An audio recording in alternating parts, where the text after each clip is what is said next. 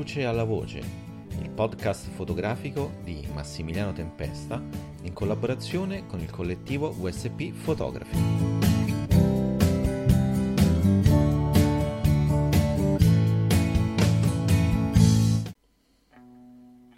Sono cinico e come?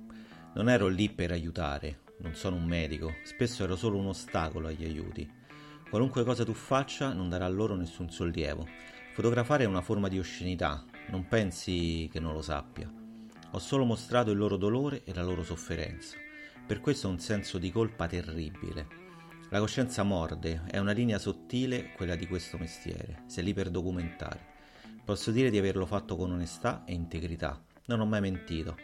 Non c'è bisogno di mentire in un posto dove le persone ti cadono morte davanti o qualcuno spara a bruciapelo a qualcun altro di fronte a te. Questo è Don McCallin mentre parla uh, all'Espresso, tra l'altro un'intervista eh, bellissima che vi consiglio di, di, cercare in rete. Questa invece è la sesta puntata del podcast uh, Dalla luce alla voce e io sono sempre Massimiliano. Don McCallin viene spesso definito l'erede di Robert Capa. Non so se si possa affermare una cosa del genere, non mi piace molto la ricerca dell'erede di questo o quello. Sicur- sicuramente da Capa ha ereditato la capacità di essere dentro la foto, vicino al soggetto. E non è solo eh, una vicinanza fisica, ma anche una vicinanza interiore. Le, le fotografie di, di McCallin vengono dal suo animo interno, dal suo vissuto è per questo che è riuscito a raccontare tutti i drammi del mondo e ne ha visti tanti, forse più di quanti un animo umano ne possa sopportare. Fu 15 volte in Vietnam il suo soggetto preferito, ma anche un po' la sua ossessione, come poi potremmo diciamo, ingrandire e dire che la guerra era un po' la sua, la sua ossessione. Fu a Cipro, in Biafra, nel Congo belga, in Irlanda del Nord, in Libano ed in Salvador. Solo nelle Falkland non riuscì ad andare perché la corona britannica gli negò il visto, eh, misero diciamo diverse scuse, un disguido amministrativo, erano finiti i visti, cose insomma tutte eh, scuse abbastanza fantasiose, ma la realtà era che avevano paura, paura di quello che le sue foto potessero suscitare poi nel, eh, nell'opinione pubblica. Seguì questi conflitti sempre in prima linea, trovandosi spesso sotto il fuoco delle armi o dormendo con i soldati, ad esempio nella giungla vietnamita o in Cambogia, molte volte accanto a dei cadaveri. Ma ci fu una cosa che non dimenticò mai di fare. Non dimenticò mai di restituire quello che prendeva ai suoi soggetti. Come quando ad esempio aiutò una madre del suo bambino ad attraversare una strada sotto il fuoco dei fucili mitragliatori, questo a Cipro, o come quando aiutò due marinze che trascinavano un commilitone ferito a mettersi al riparo. Lì poi conquistò la fiducia dei, eh, la fiducia e il rispetto di questo plotone che lui seguiva da, da diverso tempo e, lo trattarono poi da qui in poi come, come uno di loro. Molte volte però preferì aiutare qualcuno, come dicevo, piuttosto che, che fare una foto. Ma come dice la, la, frase iniziale, era un cinico che stava facendo il suo lavoro. Non è che, eh, diciamo, non, non, era un buono, non si è mai sentito un buono, non si sente un buono, ma sente il suo animo molto nero, come, mm, come sempre ha detto in questa, eh, in questa splendida intervista. Ma il suo biglietto poi della lotteria, come, come era solito dire, è la prima foto che scattò e la scattò ai, a un gruppo di, di Teddy Boys lì della, della, sua città natale, di questo grande sobborgo eh, nella periferia di, di, Londra, che erano i Governors, che poi lui diede a, al giornale che, che, lo, che, la pubblicò e tra l'altro poi la, la polizia li, la, la, utilizzò perché poi eh, in pratica eh, mise in prigione quasi tutti gli esponenti del, di questo gruppo e erano poi stati tutti fotografati da, da McCallin. In questa foto però lui capì poi di, di avere il talento da fotografo, ma c'è poi una cosa eh, diciamo un po' da ridere, che ad esempio lui eh, durante il servizio militare fallì eh, invece il, la selezione per, diva- per diventare fotografo ufficiale della RAF, in pratica l'aeronautica militare inglese, e, e però ne divenne poi il stampatore e prestò servizio a Cipro, tra l'altro. Ma questo diciamo fu l'inizio, lui, eh, l'inizio in, della sua presa di coscienza come fotografo, ma l'inizio di, di tutto, l'inizio del Macallan fotoreporter fu Cipro. Fu soprattutto poi una foto, quella che lui scattò uh, ad una ragazza che era sdraiata sul, colpo, sul corpo senza vita del, del marito e ucciso poi insieme al padre ed al fratello in una casa di pietra. Lì iniziò realmente il McCallin fotografo come noi lo conosciamo, ma iniziò soprattutto questa sua diciamo, unione interiore tra eh, quello che lui scattava e se stesso. Questo aspetto poi devastante che lo portò molto vicino alla pazzia più volte e, e poi lo portò ad abbandonare la fotografia di guerra dopo non so quante decine di, di servizi fotografici e si mise poi a fotografare i, i paesaggi del, del Somerset dove, dove, lui abita. McCallin poi dopo, subito, subito dopo aver scattato queste, questa foto e alcune altre uscì dalla, da questa casetta di pietra e scoppiò in lacrime perché eh, gli venne in mente il ricordo del padre, della morte del padre che eh, lui insomma perse quando aveva 14 anni e, e, il padre fu una figura fondamentale nella vita di McCallin e la sua morte ovviamente lo, lo segnò profondamente e riconobbe poi negli occhi di questa, di questa ragazza tutta la rabbia ed il dolore che si, che si portava dentro.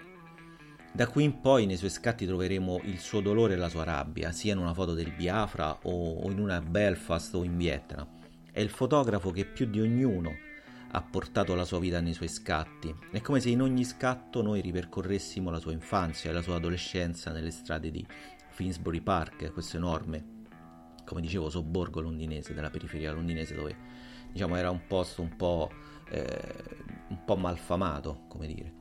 Lui stesso poi diceva che la fotografia, anche se rinnovava il dolore ad ogni scatto, fu la strada da, da percorrere per fuggire da, dal, dal, suo luogo di nascita. Le foto che, che, lo hanno segnato, ma che poi hanno segnato anche noi, sono molte, come quella ad esempio del bambino albino scheletrico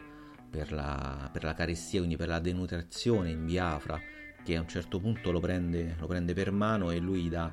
una caramella perché era proprio eh, pelle e ossa, era quasi era, era morente e, e lui in pratica succhiò questa caramella per, per tantissimo tempo. Tra l'altro essendo albino poi veniva anche diciamo messo un po' ai margini dagli altri, dagli altri bambini, dagli, dagli eh, altre persone del villaggio. Ma anche ad esempio il soldato sotto shock, quella famosissima, iconica, eh, durante i combattimenti in Vietnam, foto poi simbolo della sua carriera, ma che lui ad esempio detesta perché eh, è troppo eh, cioè è stata troppo pubblicizzata e lui mm, non la sopporta più, ma anche tutta la serie su Bradford, sempre eh, uno dei suoi posti dove, dove ha abitato e quindi che praticamente è, anche lì diciamo, è, c'è molta crisi eh, sia economica che sociale. E poi, mh, mm, diciamo, documentandomi per questa puntata del, del, podcast, mi sono imbattuto in una foto che in questi, in questi giorni assume una, una valenza diciamo un po' differente rispetto ad altre, che fa parte poi di un, eh, di un reportage che il, eh, il Sunday Times eh, gli, gli, diede da, da fare eh, insieme ad altri tre reportage nel, nella, nel, Nord America. Questo reportage insomma parlava della, eh, della polizia di, di, Chicago, del Dipartimento di Polizia di Chicago, infatti la foto poi mostra due persone di colore che sono eh, che dormono sulle panche della, uh, di una prigione, di una cella. E quindi però, insomma, con quello che sta vivendo adesso l'America, eh, avevo fatto un po' un, eh, un ponte, insomma, un po', un po mentale tra, tra, le varie situazioni, tra come passano gli anni, ma poi alla fine eh, sembra quasi sempre non, non cambiare nulla. E, come dicevo, faceva parte di, un, di una serie di reportage, infatti il giornale lo mandò per 5 settimane in Nord America e fece insomma altri reportage dove la vita dei marinai dei mercantili, gli esuli cubani che lui fotografò in, in Florida e, e, anche un reportage sul Mississippi eh, tra l'altro a colori dove lui fotografò anche un, un esponente del eh, Ku Klux Klan e a Cipro poi fece anche un'altra foto famosissima che nel 1964 poi fece vincere il World Press Photo, è stato il primo britannico a vincerlo. E, e molti l'hanno un po' definita come un quadro di Goya per la luce anche per, le,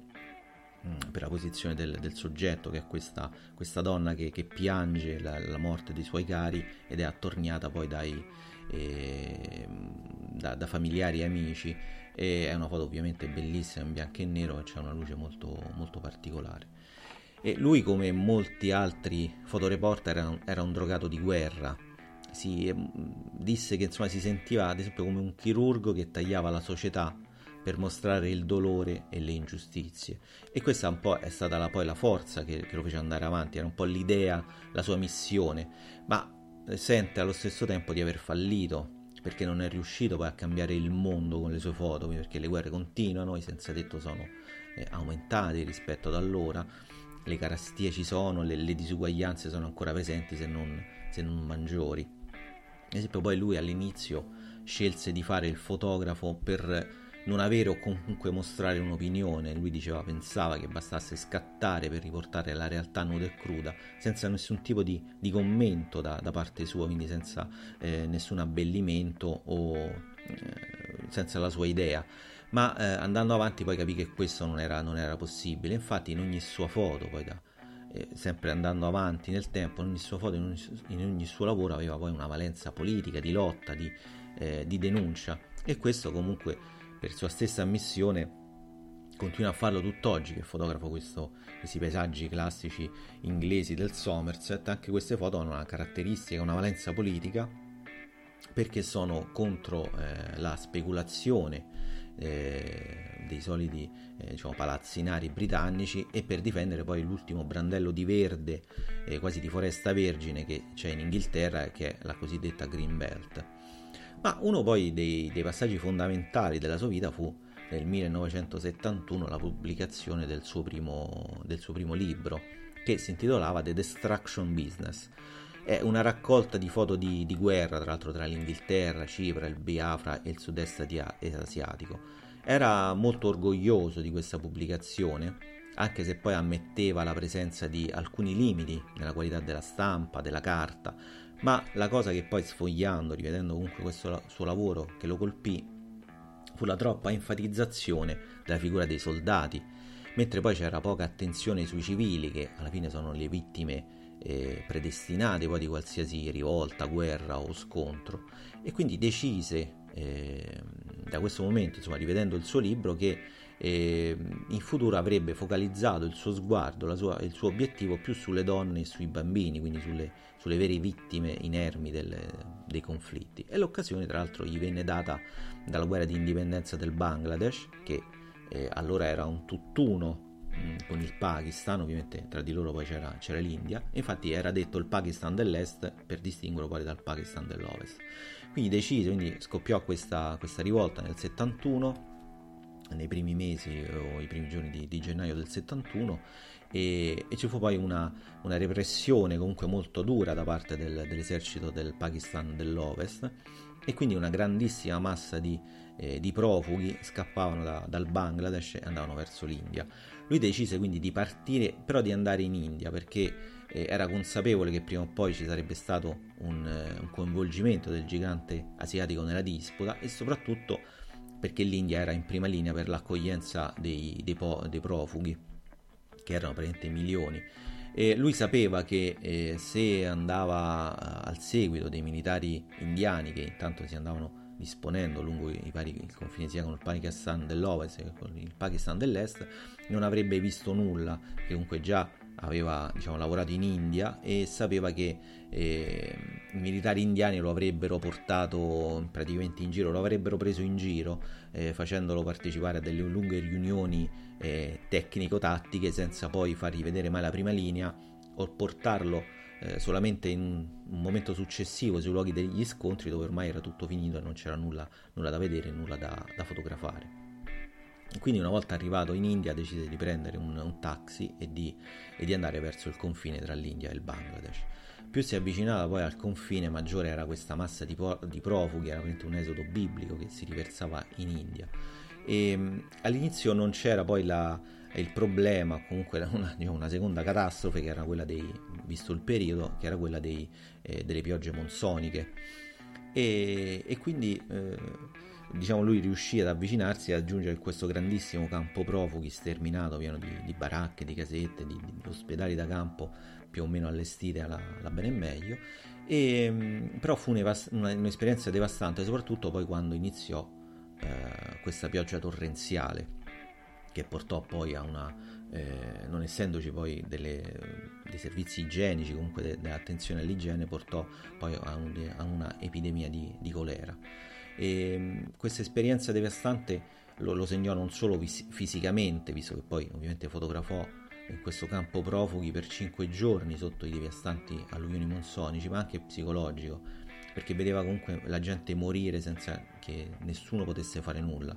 E per cinque giorni fotografò questa massa di uomini e donne vittime poi della repressione dell'esercito pakistano. Questo delirio di colera, morte, devastazione scattò poi un'immagine bellissima,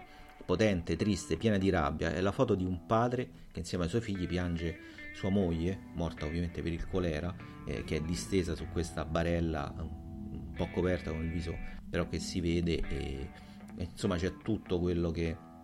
c'è tutto McCallin in questo, in questo, scatto, forse più che in altri, e poi c'è tutta la, la follia, la, la, la stupidità della, della, guerra. A un certo punto si arrese perché non, non, ce la faceva più a fotografare, anche perché poi l'attrezzatura eh, dopo cinque giorni di pioggia era praticamente inservibile, non, non, funzionava più, e si rifugiò a Calcutta, nella casa per profughi del, di Madre Teresa di Calcutta, quindi andò diciamo, a cercare un'oasi di pace e, e, e, qualcuno che aiutava questi profughi, visto che in questo grande campo dove era stato mh, erano lasciati praticamente a, a loro stessi. Questo reportage poi lo fece capire che la sua eh, idea di, di fotografare eh, la sua decisione di fotografare la guerra dalla parte delle vittime era quella, era quella, era quella giusta, era l'idea giusta e soprattutto per, voleva far vedere il mondo attraverso gli occhi di chi poi subisce queste, questi scontri.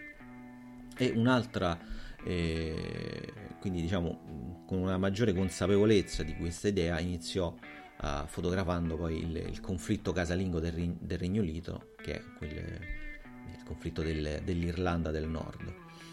I problemi poi dell'Irlanda del Nord, comunque questi scontri, eh, furono un'altra delle, delle, tematiche importanti per Mercallin. Eh, prima di, diciamo, del 71 ci fu eh, altre volte in, questo, eh, nel, in Irlanda del Nord a fotografare gli scontri e rischiò poi tra l'altro molte volte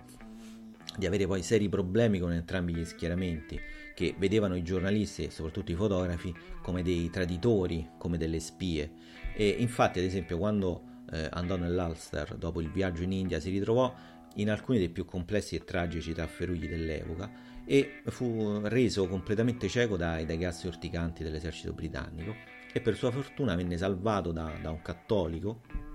praticamente fu preso di, di, di, forza, fu trascinato all'interno della casa de, di, questa, di, questa, persona e che gli diede poi uno straccio per, per, per lavarsi gli occhi e altre volte ad esempio ebbe a discutere senza saperlo con, il, con dei rappresentanti dell'IRA che, eh, eh, ma lui essendo una, una, persona molto focosa dove insomma abituato poi per, per il tipo di adolescenza e di infanzia che aveva vissuto non, non, non, si faceva mai spaventare da nulla insomma rispose per, per le rime. E durante poi uno dei suoi reportage in questa, in questa terra martoriata del, dell'Irlanda del Nord eh, realizzò uno dei suoi scatti più celebri. Quindi siamo nel, nel 1970, ci troviamo a Londonderry e, e, c'è questa foto che rappresenta il battaglione Anglia che, eh, che, viene attaccato da un gruppo di persone con un fitto lancio di pietre.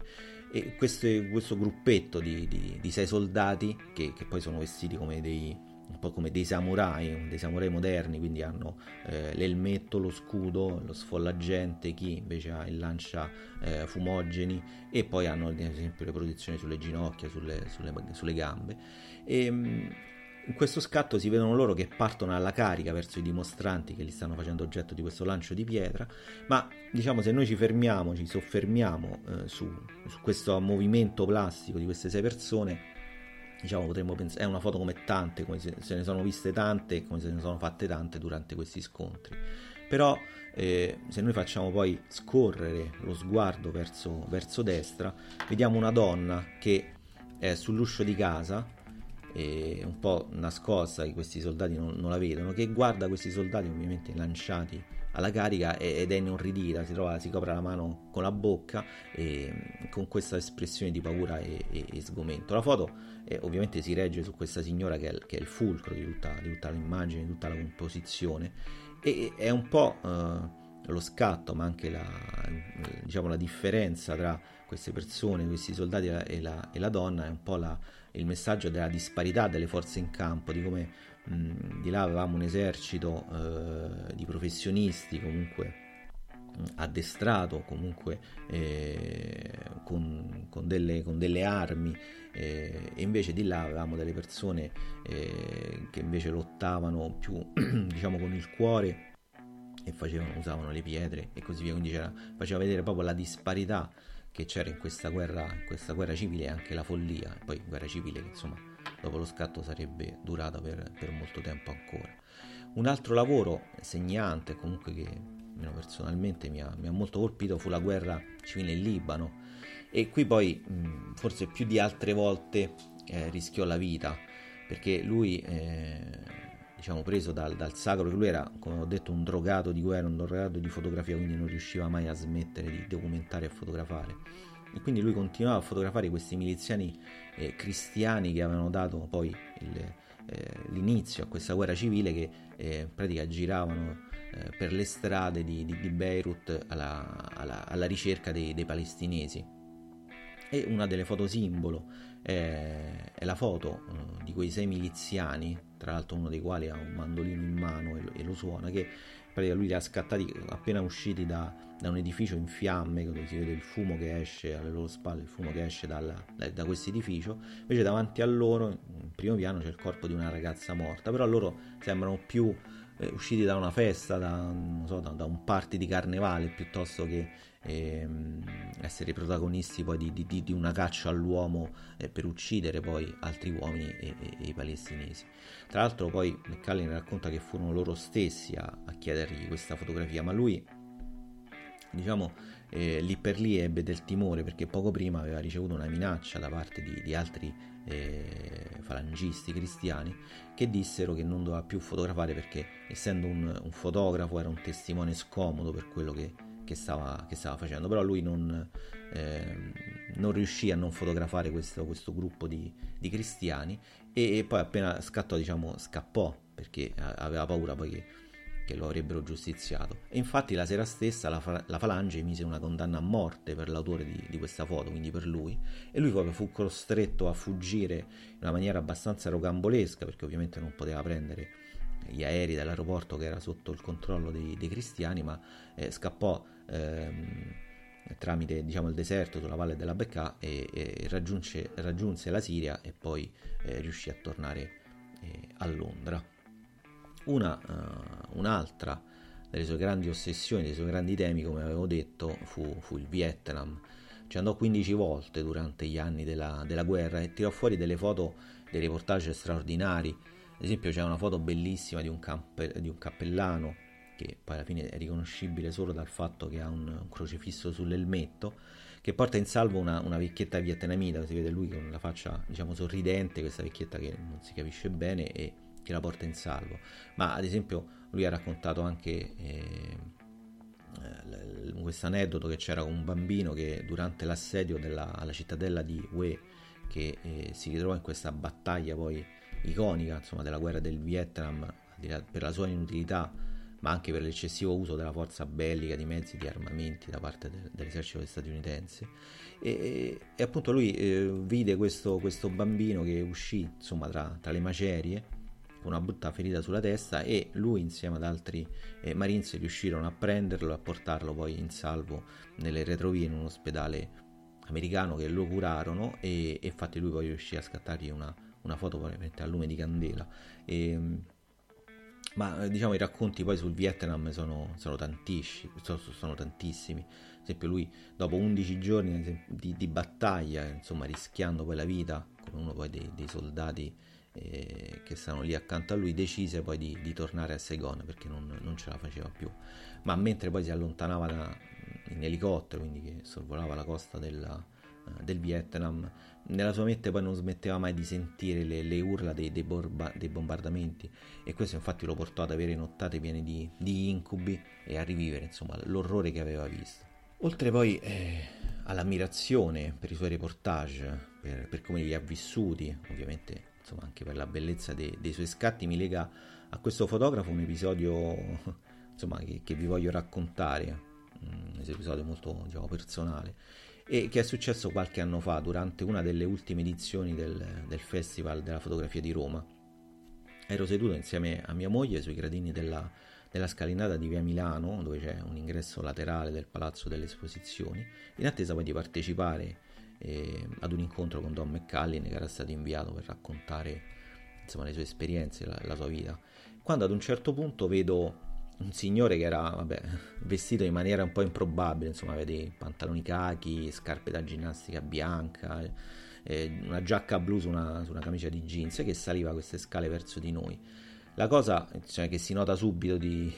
che noto subito di questa persona sono questi due occhi azzurri penetranti eh, sono glaciali a vederli, ma allo stesso tempo invece sono infuocati, molto, molto vivi. Infatti do, mm, diciamo, do una gomitata a mia moglie e dico, ma questo è Don, cioè proprio rimango praticamente senza, senza fiato e con gli occhi sognanti. Lui entra nel, nel palazzo delle esposizioni ed io dopo un po' riesco a vincere la mia solita timidezza e mi avvicino a lui con,